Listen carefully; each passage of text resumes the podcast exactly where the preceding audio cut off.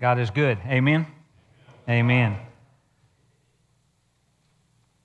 I ask you to take your Bible and turn to the book of Jonah. Jonah, chapter 1.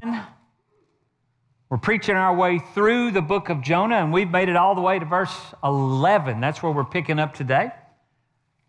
I don't know that we will not come back to Jonah chapter 1 in some way in the weeks ahead. I can tell you that it's currently our plan to get through verses 11 to 17 this morning. If you're using that Pew Bible, it's on page 1068 right there in front of you. Feel free to grab that Bible and open that up. Many of you have asked about my arms and activity, and some of you are visiting the very first time they're going, What'd they do to him? It's been two months now since I fell while running, and we went back Friday. And uh, you know, what is it? February 2nd is like Groundhog Day. And they say if the groundhog doesn't see a shadow, spring is coming, but if he does, he goes back in for six more weeks. Friday, I went to the doctor and they said, I see your shadow. So I get to wear this for six more weeks. It is an improvement, though. I can take it off every now and then, and that's a good thing. Thank you for praying. Thank you for asking. And we're still working on the elbow and the wrist. God's got it all under control. I have no doubt about that. But uh, just wanted to give you that update. And you're going, Jeff, how can we pray for you? Pray for Tuesday. Tuesday, I have an MRI on this wrist so that we can figure out if something else is going on in there. So just pray for that. But uh, thank you for asking. Thank you for caring. And uh, I love being part of a family. And uh, speaking of being part of a family, I tried to think about it this week, but I lost count. I do not know how many spankings I got growing up. I, I used all the fingers I had available, and there were, that was just like a week in my life. I, uh, it's likely that on many days I remember being spanked more than once. Now, I don't know if anybody's ever been spanked more than once on a given day. I was. As I looked back, I deserved most of the spankings that I received. Most. Proverbs 13 24 says, He who spares his rod hates his son, but he who loves him disciplines him promptly. I felt growing up that I was the most loved boy in all the world. My mama loved me. My daddy loved me. My mama loved me again and again. As I grew up and I had my own children, I had to discipline them as well. Never once would I consider disciplining my children an easy thing. And regardless of how you discipline your child as a parent, it's hard. But I knew it was correct. And after disciplining my children, I would always come back in not too long after that and make sure everything was okay because it was hard to discipline, but it was correct and it was right. Discipline is training, and that training involves both positive and negative aspects. Part of discipline is simply guiding someone to follow certain rules or to observe certain behaviors. Another part of discipline involves reproof to correct disobedience. Now we're on our way to Jonah chapter 1. You don't need to turn here, but if you're a note taker, here's a really good passage from Hebrews chapter 12. I just want to read it for you, verses 5 through 11. It says, And you have forgotten the exhortation which speaks to you as to sons. My son, do not despise the chastening of the Lord, nor be discouraged when you are rebuked by him. For whom the Lord loves, he chastens. Now, I would encourage you to read all the way through verse 11. But whom the Lord loves, he chastens. I never recall looking back at a spanking that I got or any kind of discipline as I got older. I never remember now looking back going, my parents don't love me. No, I understand. It, it never caused me to question their love. So let's stand and read from Jonah chapter 1, verses 11 to 17. Jonah chapter 1, picking up in verse 11 says, Then they said to him, that would be the mariners speaking to Jonah, What shall we do to you that the sea may be calm for us? For the sea was growing more tempestuous. And he said to them, Pick me up and throw me into the sea. Then the sea will become calm for you, for I know that this great tempest is because of me. Nevertheless, the men rowed hard to return to land, but they could not, for the sea continued to grow more tempestuous against them. Therefore, they cried out to the Lord and said, We pray, O Lord, please do not let us perish for this man's life. And do not charge us with innocent blood, for you, O Lord, have done as it pleased you. So they picked up Jonah and threw him into the sea, and the sea ceased from its raging. Then the men feared the Lord exceedingly and offered a sacrifice to the Lord and took vows. Now the Lord had prepared a great fish to swallow Jonah, and Jonah was in the belly of the fish three days and three nights. Thank you. You may be seated. Keep your scripture open. We start with a question in verse 11, and that question, as I stated, was from the mariners, those sailors on the ship that Jonah is on, and they are questioning Jonah. Last week we left off that Jonah had admitted to them that he was fleeing from the presence of the Lord and that he was the cause for the great storm or the wind that was raging that they were experiencing. And notice the question that they asked Jonah. They said, What shall we do to you because you're the cause that the sea may be calm for us? Note that the mariner's desire in this verse is simple we just need it to be calm. We just need this storm, this wind, this challenge, this issue that we are experiencing. We just need it to be calm. Now, they're not incorrect in this desire. There's nothing here biblically that I can say that it is wrong for them to want the calm to occur in their lives. This is likely similar a desire that you have. I walked in Friday with an expectation of what the doctor was going to say, and I walked in Friday with a hope of what he was going to say. We always have this. It's okay to want to see calm come. We need to recognize that it's okay for that. But it's not just that we here in the church, it's okay for us who know God to desire Him to intercede and bring stillness to a calm situation. We need to recognize that it is not wrong for those who do not yet know Jesus to be seeking that same calm. Do you know that everybody is looking to still that raging storm in their life? They are. They'll try anything, they'll do anything to try to get it to stop. One of the reasons that they try everything or do anything is because they're seeking to get that raging to stop. And so we need to understand that where we find ourselves in verse 11 is that a group of mariners that have been crying out to little g gods for help.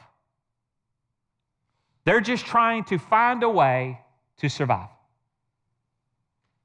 What must we do to you to see calm? You know, it's interesting. Jonah, God's prophet, is supposed to be the one God has ordained to share the calm through God's love. Isn't that what you would expect people to do? People don't call me, hey, Pastor Jeff, can you come? We need you to talk to us. We're in a challenge. We've got this issue. And then I show up and then I just make things worse. That's not what I've been called to do. That's not what they desire and call me for. It is not unreasonable for those that don't know Jesus who are in a storm to call out to those who know Jesus to help share calm. But Jonah, instead of being the one that God has ordained to bring calm, Jonah is now the cause of their problems. It's interesting. Think about this. Are we, as Christians, am I, make it personal, are you ever guilty of being the source of challenge in someone's life versus being the one who provides the answer? If you claim to know Christ, you know the truth. You have the truth. You know the answer. But are we ever the source of challenge in someone's life when we are being called by God to be the source of calm?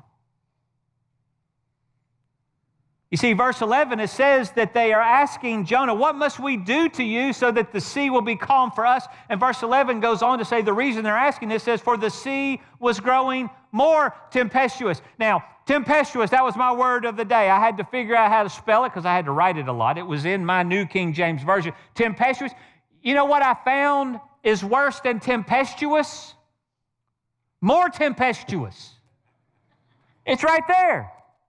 They're experiencing a storm. They're wondering what to do. They turn to Jonah, going, What are we supposed to do to you to get it to be calm for us? And while they're thinking that way, it's not just tempestuous anymore, it is more tempestuous. You ever been there? You want it to be better, but it just gets worse.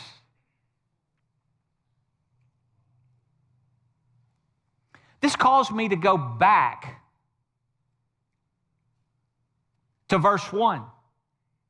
Now, we're not going to restart the sermon series, but it caused me to go back to what we have read so far. And I wanted to look at the sea for just a moment. I, maybe it's called personification, or maybe I'm trying to give it these attributes, but I wanted us just to notice the sea. Look in verse 3. Jonah fled to it. Verse 4, we talked, God hurled the wind at it, being the sea. Verse 4 says that the sea attacked the boat. And verse 11, this great wind was growing in its strength. The sea is a character in this that God is developing and choosing to use. So Jonah says in verse 12, he said, I know the answer to our problem. He said, the answer is pretty simple. Pick me up and throw me into the sea because this great tempest is because of me. And if you will pick me up and throw me into the sea, verse 12 says, the sea will be calm for you. Church, it's about this time that it would not be unreasonable to be frustrated with Jonah. Now, I don't know how you feel about Jonah, but let me just encourage you a couple of things. Jonah is currently playing the villain. When a child of God hears the voice of God but doesn't do the will of God, that person is not serving God. And he's currently the villain. He's currently the one that knows the truth, but isn't doing it, and other people are being challenged. He's impacting other people's lives. Let me just start with a very basic thing. Instead of him, Jonah, telling these men, I know the answer. The answer is, is if you will pick me up and throw me in, the sea will be calm for you. Let me tell you what I believe the more appropriate child of God response to do response for you to do when you find yourself in sin, running from God, causing shame to other people. Don't say, You guys need to throw me in. You know what Jonah should have done? He should have jumped in. When we know the truth, but we will not do it, that is not loving. you know the truth. If you know Jesus, you know the truth. Right? Church, do you know the truth if you know Jesus? I didn't ask you, did you know Jesus? But is it reasonable that someone who says they know Jesus, isn't it reasonable to say that they know the truth? You name the question, you name the need, the situation, or the tempestuous storm. You know the answer. And I was just struck by this. Because you remember, two weeks ago, I stood right over here and we left Jonah at the end of chapter three in rebellion to God, right? And then last week, at the end of chapter or verse 10, I ended up over here again. And where was Jonah? Still in rebellion to God. And here we are, we're not even through with today's scripture. We already know what's getting ready to happen. Jonah says, You need to throw me in. Jonah is not yet repentant or in alignment with God. He's still in rebellion to God. Do you know that we will leave today and Jonah will still be in rebellion to God? And you're going, Jeff, I don't understand how that's possible. To know God, to hear God, to run from God, to be disciplined by God, to be convicted of hurting other people because of your actions, and yet you just stay out of God's will. Wouldn't it be easy to be frustrated with Jonah right now? Jonah's not a martyr. Martyrs die for purposes. And so it's an interesting thing. But I, I was thinking, how often am I continually rebellious to the truth and the discipline and the conviction of God in my life. You would think that even if I were smart, I would have limited myself to one spanking per day. Right? You're going, Jeff, you must have been some kind of kid if your parents had to come after you more than once a day. And this is where God convicts me. How does he see me now? You know, scripture said, we read in Hebrews, that whom the Lord loves, he chastens, he disciplines. Well, here's the great spiritual truth God has raged the sea, thrown, hurled the storm, attacking the boat to get Jonah's attention. And we're not done with the book yet. We'll see how God gets his attention. But you know the beautiful thing is? God's not mad at Jonah. I mean, he's probably frustrated with Jonah. Just like you're frustrated when your children don't listen to you. But you never say, I'm done with them. No, God says, I love that boy. He pushes me, but I love that boy. And he says, I'm going to discipline him. And Jonah, you know what the cool thing is? Jonah's been all these things, and God still loves him. Maybe right now, you find yourself in a challenge because of your fault that up to now you've not been willing to face or do anything about and you just needed to hear the words, being reminded of you that even still, God loves you. Wherever you are, whatever you're doing. Now, you shouldn't stay where you are, and you shouldn't keep doing what you're doing. This understanding, this epiphany of God loves you no matter where you are, should drive you to Him. Jonah's not there yet. He says, You want me out? You're going to have to throw me out.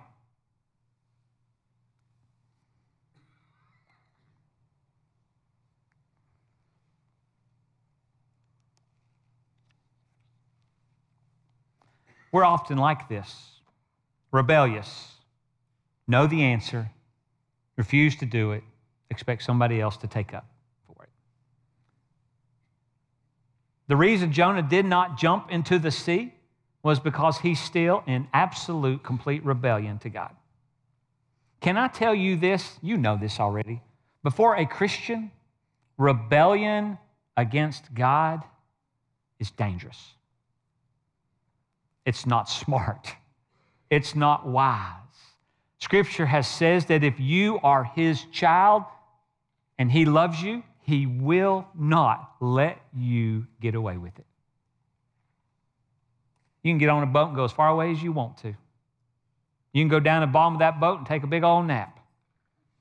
But God's going to know where you are. And if you don't listen to him, he'll hurl the wind at you. And if you don't listen to that, he'll cause it to become more tempestuous. Are you in any way rebelling against God right now? You claim to know Christ, you've got His Word, the Spirit lives inside of you. The one thing I know is if you are rebelling against God in this moment, you know you are. You know, just like Jonah said, I'm the cause. You know you are. Verse 13 says, Nevertheless, the men rowed hard to return land. You know, I don't know about you, but if I'm those men and that guy says I'm the problem and he says, Go ahead and throw me over and it'll be calm for me, I don't know that I just don't pitch him over. But they go, No. Do you know there's something so good about the spirit of a person, even one who does not know Jesus yet? There's a lot of hope in a person. And they go, no, we can't give up on him. We got to try. And they try, and they try, and they, and I just made some of you mad because you watch the movement of this left arm and you go, you shouldn't be using that arm that much. So let's start this way. They try, and you know what happens if you do this and you're actually in a boat? You just go in circles. So at least I was trying to get us someplace, right? but they're tried. They're going, No, we're not going to give up on you. Do you know that sometimes in this world, the people who don't know Jesus are more compassionate and loving than those who do? That should not be.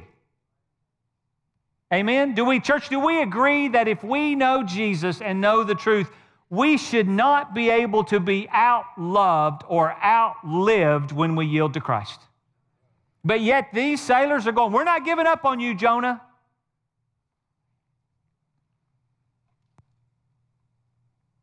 Verse 13 also says that even though they tried, they could not get back to land. Verse 13, for the sea, you know what's worse than tempestuous? More tempestuous. You know what's worse than more tempestuous? Continued to grow even more tempestuous. Right there it is. This storm, God's saying, it's not going away.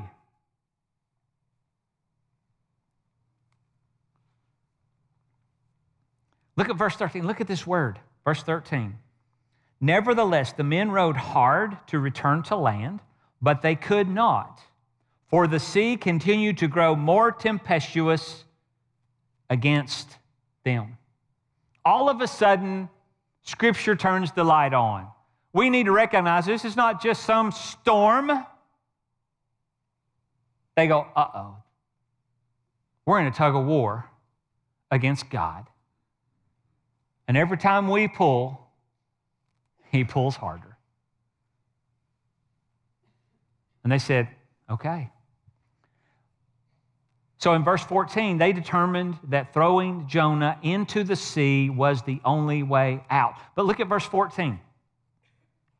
Therefore, they cried out and they asked the Lord not to charge it for them. But look at the verse O Lord, you, O Lord, have done this as it pleased you.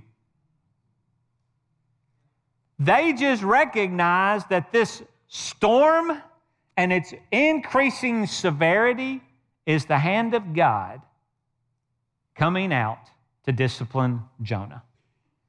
They're saying, Lord, you've done as it pleased you. Psalm 89 9 says, You rule the raging of the sea when its waves rise, you still them. The Lord is seeking to discipline Jonah. Even though Jonah is probably very frustrating, God still loves him. Verse 15 they throw Jonah into the sea. And look at what happens in verse 15. The sea ceased raging, it became calm for them. I'd like to speak for just a moment on the providence of God. Providence of God. Providence is two Latin words coming together pro, meaning before, video, meaning to see. Providence simply means that God sees it beforehand. Now, it does not mean that God just knows it. Providence is much, much more. Actually, providence is God sees to it, God brings it about. Providence is the working of God in advance to arrange circumstances and situations for the fulfilling of His purposes. You see, God had a plan for the world. So that means God had a plan for Nineveh. That means God had a plan for Jonah. When Jonah rebelled, God had a plan for the boat. God had a plan for a tempestuous wind. And because of God's providence, God had prepared a great fish for Jonah.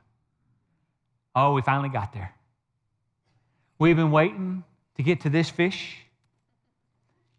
Can I just tell you that if you go by mentions, if this were a movie, and the credits of this movie ran in the order of number of mentions or appearances, do you know who would get top billing in this? Not the fish, not even Jonah. God. God Almighty would get top billing. He is listed more than twice as many times as Jonah. Jonah is mentioned twice as many times as the mariners. Jonah is mentioned more than the Ninevites.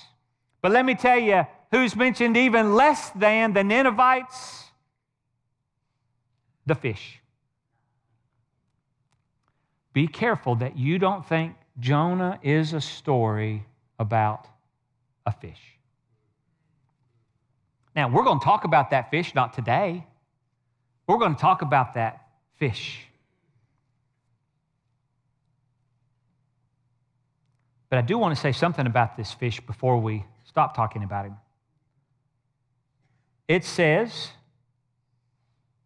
that the Lord had prepared. That is an already happened kind of activity. Well, how did you know you were going to need it? He's God. He knows how far it's going to take to get Jonah to the point of turning. Here's the bad news. Or here's the good news. He knows how far it's going to take for you before you stop rebelling as well. And because He loves you, He's going to keep coming and keep coming and keep coming. The providence of God. I wonder what He has planned for you. Do you find yourself today obedient or disobedient to the plans of God? God may be seeking to use you to bring about His providence for your life or for someone else's? Are you being a source of calm or a source of tempestuous winds in the life of those around you? It matters how you live. If you are the cause of the wind, prepare yourself for the discipline of the Lord. Recognize today that you need to return to the Lord. Because the Lord will not, because of in his character, he cannot allow your rebellion as his child to go undisciplined. Proverbs 19 21 says this There are many plans in a man's heart. Nevertheless, the Lord's counsel that will stand. Back to parenting 101. Parents know better. Kids have opinions. And every now and then, you get into a standoff. And I believe that parents who yield in the standoff to the kids do great harm to the kids and to themselves and to the rest of us. Now, you guys know it's true. You're going, man, they need to, they need to discipline that child. I'm not talking about your child, I'm talking about everybody else's child. You discipline your child perfectly. It's everybody else that's failing you because they won't discipline their child. God will not be that kind of parent. He will discipline his children. Here's the question I've asked it two weeks in a row. Here's the third week Does your heart match the heart of God as it relates to the salvation of all people? Do you see all people as valuable? Do you see God's love in coming after his children as right? Where are you in God's discipline target? I pray that you and God are absolutely in complete and thorough alignment. When He speaks, you respond by doing what He says. Because Jonah responded by going the wrong way.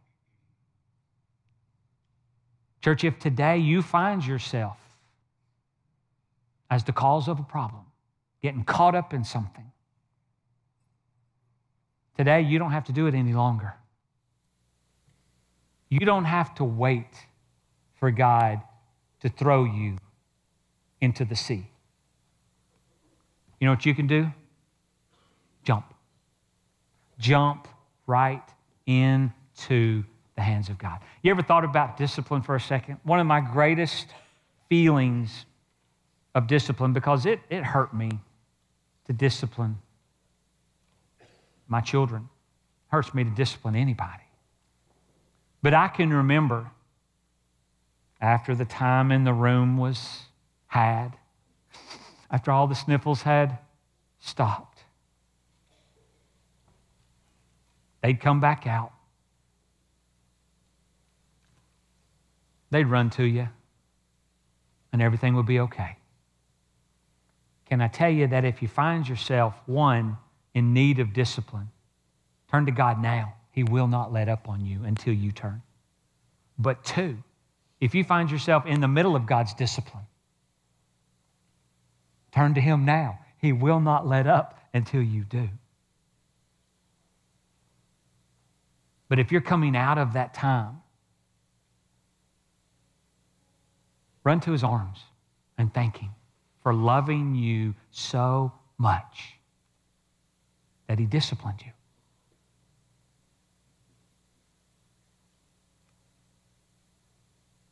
Wonder what God has planned for us. I do know it's probably not to be on a boat in great tempestuous winds in the opposite direction of what He's called for you to be. Today, you can just run back into His arms. I pray that you will. Jonah hasn't. You're going, what's it going to take for that boy to see it? Sometimes this pastor says the same thing. What's it going to take for that person to see it? Here's the promise God will love you enough to not stop until you're restored. Amen? Maybe today is a day of restoration. I know that the Word of God has challenged us and revealed the heart of God. I know that the Spirit of God has been working in and amongst each of us. I pray now that you will allow the Son of God to be your Lord and allow you to lead back. And if for some reason you don't know Jesus as your Savior yet, it all makes sense. Today, you can.